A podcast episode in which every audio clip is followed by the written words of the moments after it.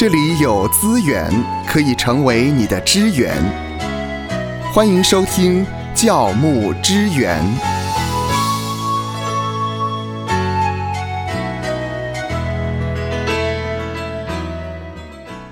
欢迎来到教牧支援。呃，教牧支援呢已经进行过一段时间了，不知道收听的牧者同工，您在教牧方面有没有什么一些的疑问？也欢迎您可以告诉我们，让我们在这样的一个栏目当中来解答您。呃，我想呢，我们不一定会有完全的答案，但是我们可以一起来学习，一起来讨论。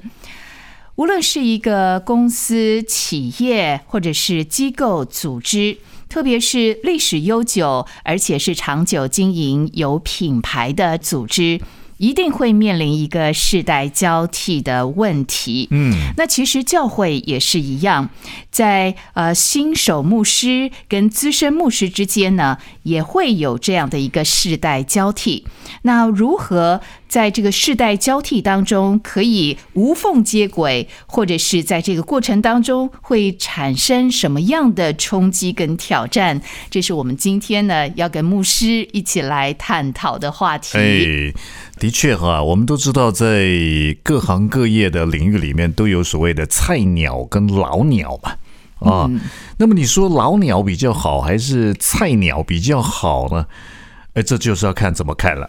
啊，那么的确，在教会里面也有所谓的年轻的传道跟资深的牧师啊。是，那么年轻嘛，年轻嘛，哈，这就是这个年纪会被人家看清，所以叫年轻嘛，年轻嘛，哈。那牧师，你曾经也这样子走过嘛？哦，呃，其实你现在还是很年轻啦，呃，只是当时候你的感受是怎么样呢？嗯。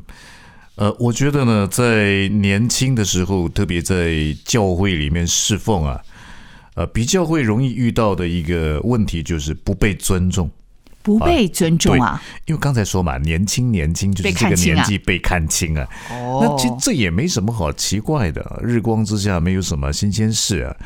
还记得的话，在提摩太前书第四章第十二节啊，保罗有说呢，保罗跟提摩太说。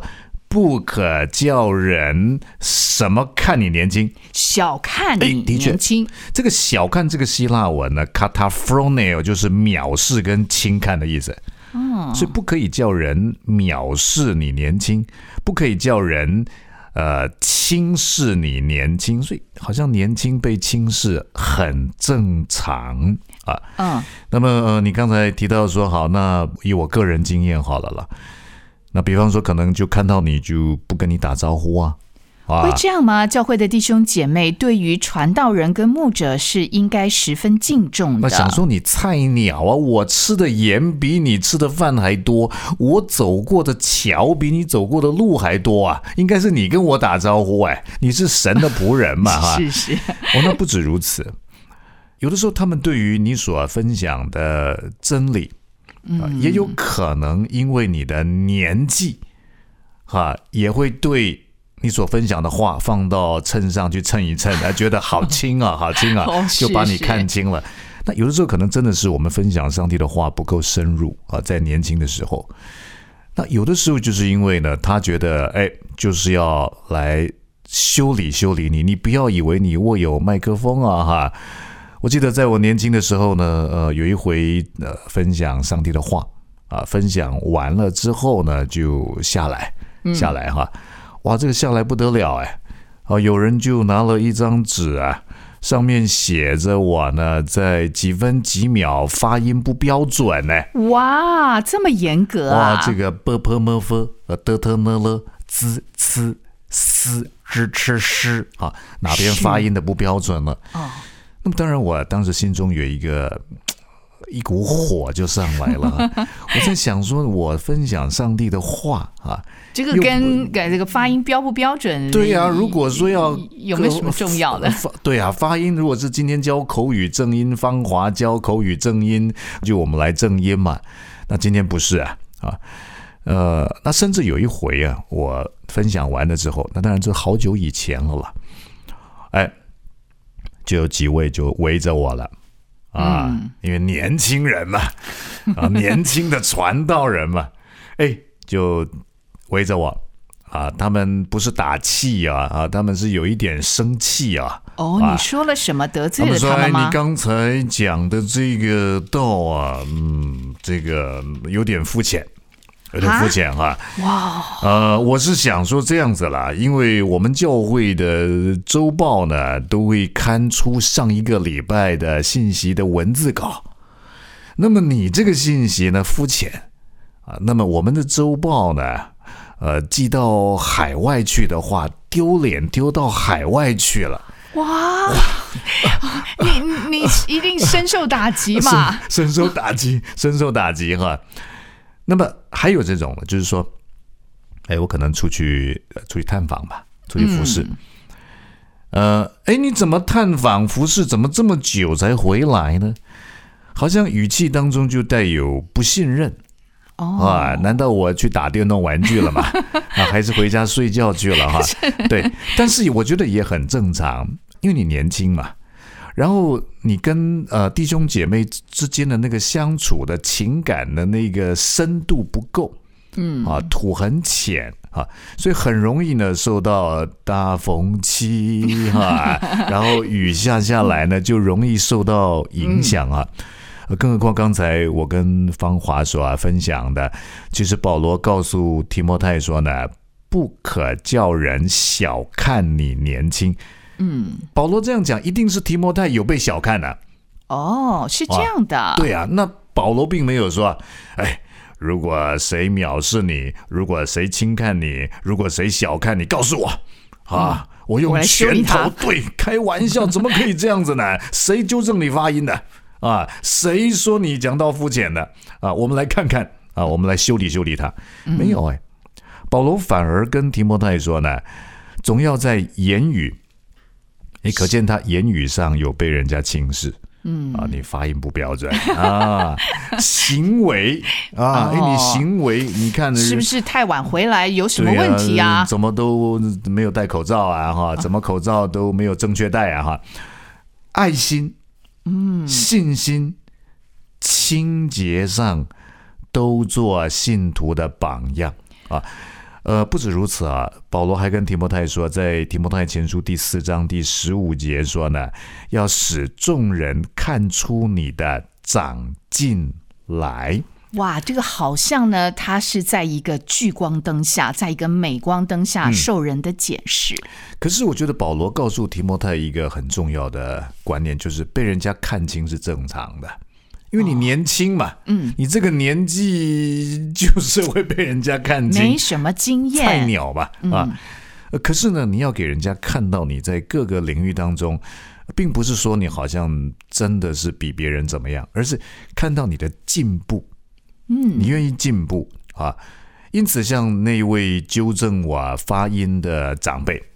那我再一次分享的时候，看到他坐在下面第一排左边第一个位置，我其实压力很大啊。想起过去曾经有的伤害，我本来在讲话的时候都可以没有压力那么大，因为他要纠正我发音嘛。但是我觉得呢，也因为他，因为我在做这个福音广播的时候呢，比较容易去重视这个发音问题。嗯啊，芳华都知道，我们有时候下麦之后，是下麦之后就自然了嘛，不要那么刻意了嘛。哎，但是我觉得他就帮助我啊，在讲台上面，有时候我讲台就没有像在播音室的那么留意。嗯，那的确呢，在语音的表达上面就没有那么好啊，所以我就把这个当做我进步的一个助力。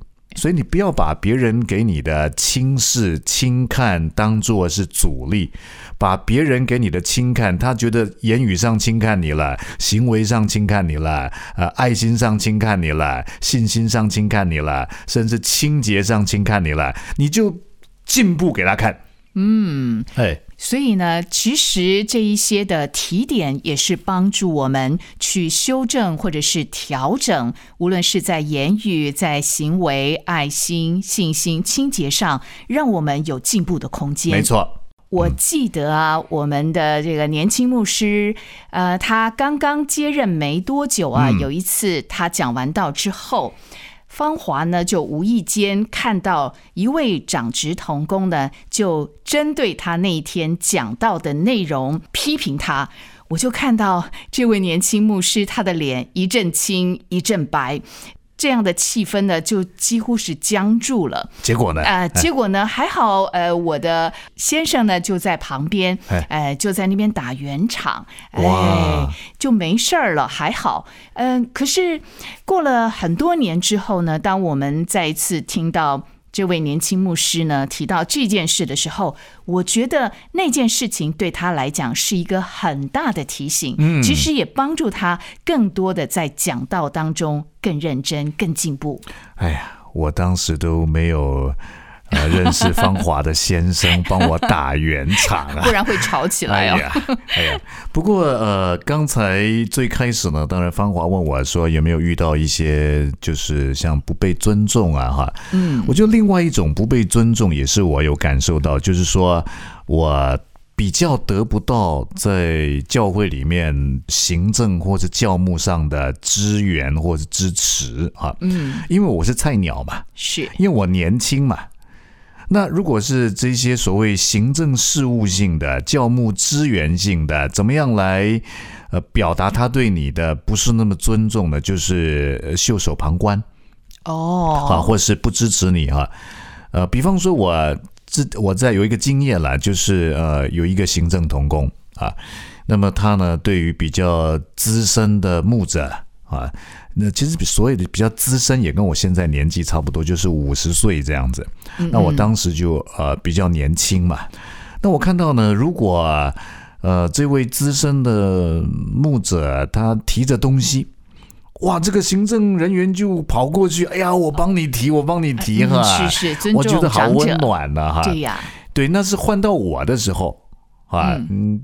自己提呀，那你身强体壮啊，还要帮别人提哈。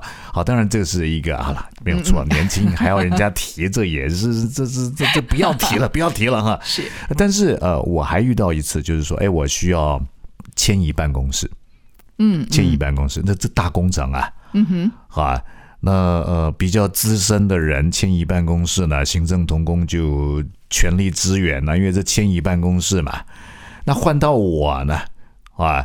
千山我独行，不必相送啊！变成楚留香了啊，楚留香了。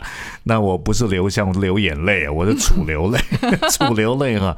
所以有的时候那种不尊重，就是让你在行政上面孤单啊。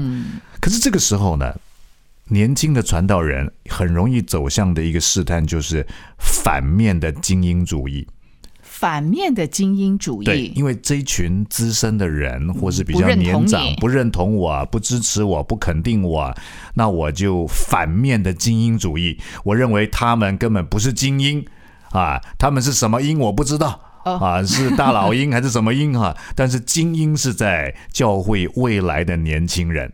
所以很多年轻传道人就转向了同温层，同温层啊，或是比较舒服的温度，比他们年纪小的那一块啊，那传道人就去看中那一块，呃，而且这块很会奉承他们啊，像《列王纪上》第十二章这个罗伯安哦，有没有？我知道，罗伯安是啊，不听老人言，就是听那一群的年轻的。对，他一起的，因为所罗门到了晚期的时候，的确他大兴土木啊，让百姓活在很痛苦的状态底下。那么当时所罗门有一个很棒的工程师啊，叫做耶罗波安嘛，嗯。嗯，那他也蛮得民心的，所以百姓就跟耶罗波安成情了啊，希望耶罗波安做代表去跟所罗门的儿子罗波安说。啊，呃，没有想到罗波安呢问了老人啊，问了年轻人。那么罗伯安呢，他就不听老人言了。老人就跟他讲说：“哎呀，这个民意是这种状况，就舒缓舒缓他们嘛，啊，就等于以柔克刚了，是啊。但是年轻的人就是奉承耶罗伯安呢，啊，说呼怕呼，你要用更严厉的，是啊，然后用给他们负更重的恶。你父亲用鞭子责打他们，你就要用蝎子鞭责打他们。哇哇！”没有想到罗伯安，嗯啊，罗伯安就是听年轻人的话。我也不是说不要听年轻人的话，而是他的确就因着这种反面精英主义，就是好像呢就转向奉承他的那一群，然后让自己陷入到迷失的状态，以至于呢走向一个比较不好的结果。是，所以呢，年轻的牧师呢，在面临行政给你的资源缺乏的时候，很可能呢，你会找到这样的一个同温层。对，因为好像这些人比较会称赞你吧。啊，像箴言第二十七章二十一节就有说啊，说鼎位炼银，炉位炼金，人的称赞也是炼人了。那么，当然，现代中文译本的翻译就把最后一句话“人的称赞也是恋人”，把它翻译作呢，称赞考验人品。嗯，哇，的确，我们在年轻的这个传道侍奉者呢，很容易迷失在人的称赞里面啊，然后受到这个奉承之所害啊，怎么办呢？哈，呃，其实保罗在提摩太后书二章二十二节有说。啊，他跟提摩太说：“你要逃避少年人的私欲，同那清心祷告主的人，追求公义、信德、仁爱、和平，就是要慎选朋友啊！啊，一者三有嘛，是对不对？有质有量有多闻嘛。”你如果光选择那一些奉承你的，觉得你好棒棒的，有质有量有多稳，愿意告诉你哪边该进步的啊，所以愿意给你谏言的啊，那个是你生命当中防腐的很重要的盐哦，因为盐的功能让人家防腐嘛。我这边的盐跟那个盐是不一样的盐哈，我觉得这个是年轻传道需要去注意的啊。第一个要记得。不被尊重是很正常，是你年轻嘛？这个年轻就是会被人家看清，很自然的啊。甚至在呃生活侍奉上面得不到行政或教牧上的资源，会孤单。嗯，但这个孤单不要走向同温层哦。嗯嗯，如果因为孤单走向同温层，反面的精英主义，然后呢受奉承所害，那就没有办法通过考验了。对，而且呢，这样也很容易造成教会的分裂。好像呢，呃，你找到你的同温层，那么另外的资深的牧师又找到了另外的同温层，那就形成两股势力了。对，那我最近也遇到一间教会的状况，也是这样子。啊，就是呢，呃，这位比较年轻的传道啊，那他也因着好像在教会里面的这些啊，所谓年龄层比较中间的或者年长的，对他比较有维持嘛，啊，那他就专注在反面精英主义啊，把焦点放在说，哎，我对年轻人有负担啊，因为跟年轻人在一起嘛，哈，比较容易在他们里面找到肯定嘛，哈。那么后来教会的这个长执会就想说，好吧，那是不是就全力让他发展？也也也不是因为教会的资源比较有限啊，那没有办法，好像只请一个啊，只顾年轻人这一块啊。但是他就说呢，他只只对年轻人有负担嘛啊。那么当然教会就要做决定啊，那这样子可能很抱歉呐，因为我们只能够付一份薪水嘛。呃，哎，没有想到这个年轻传道啊，哦，就变成说好像是让年轻人有一股情绪就起来了，哇，不得了就去跟长子说，你们怎么可以这样子呢？我们现在好不容易找到一个爱我们的牧者，关心我们的牧者呢，怎么可以请他离开呢？好，那这样子好了，我们要特别要请教会要聘请这个人做我们的牧者。啊，那他只要团契时间来就好了啊，我们聚会的时间来就好了啊，那教会必须要负担这个费用。呃，这个听起来好像不是很健康啊。对对，但是我觉得在这个教会里面的这些呃年龄层中间的啊，这些比较资深，他们很有智慧，他们不是说啊，我们就用高压来镇压这些年轻的弟兄姊妹，没有，哎，他们就跟他们好好沟通。啊，教会的资源是很有限的。嗯，那如果我们再请一个牧者来啊，如果像这样的状况会发生什么样的问题？那新的传道人来，如果也对你们嗯很有爱，想要爱你们，但变成说这块就没有机会啊。那而且怎么样对教会有一个更大格局的发展啊？跟他们分享 SWOT 嗯嗯啊，缺点啊、优势啊、威胁啊，我们该怎么样往前进步啊，等等的。我觉得好好沟通啊，在这过程中好好的沟通。那目前还在过程当中，但是我觉得好像比较朝向那个好的方向去发展。嗯，所以今天我们所分享的所谓的菜鸟啊、年轻的这些传道啊，我觉得给我们一个提醒，就是呢，第一个就是我刚才说的，就不被尊重是正常的。那保罗告诉我们，第二个，你要显出你在各方面的进步。其实你只要进步啊，虽然看得到，虽然达不到那个资深者，可能他希望你要这样才叫一百分。但是他看到你从四十五分、五十分、六十分了，及格了，你会慢慢尊重是要赢得的，要赢得他人的尊重，那么绝对要避免啊。第三个，避免那个试探，就是走向那个反面的精英主义。嗯，尤其要留意称赞这件事情啊，因为称赞考验品格，人的称赞也试炼人。愿神赐福收听节目的你，就让这一次的教牧支援成为你侍奉的资源。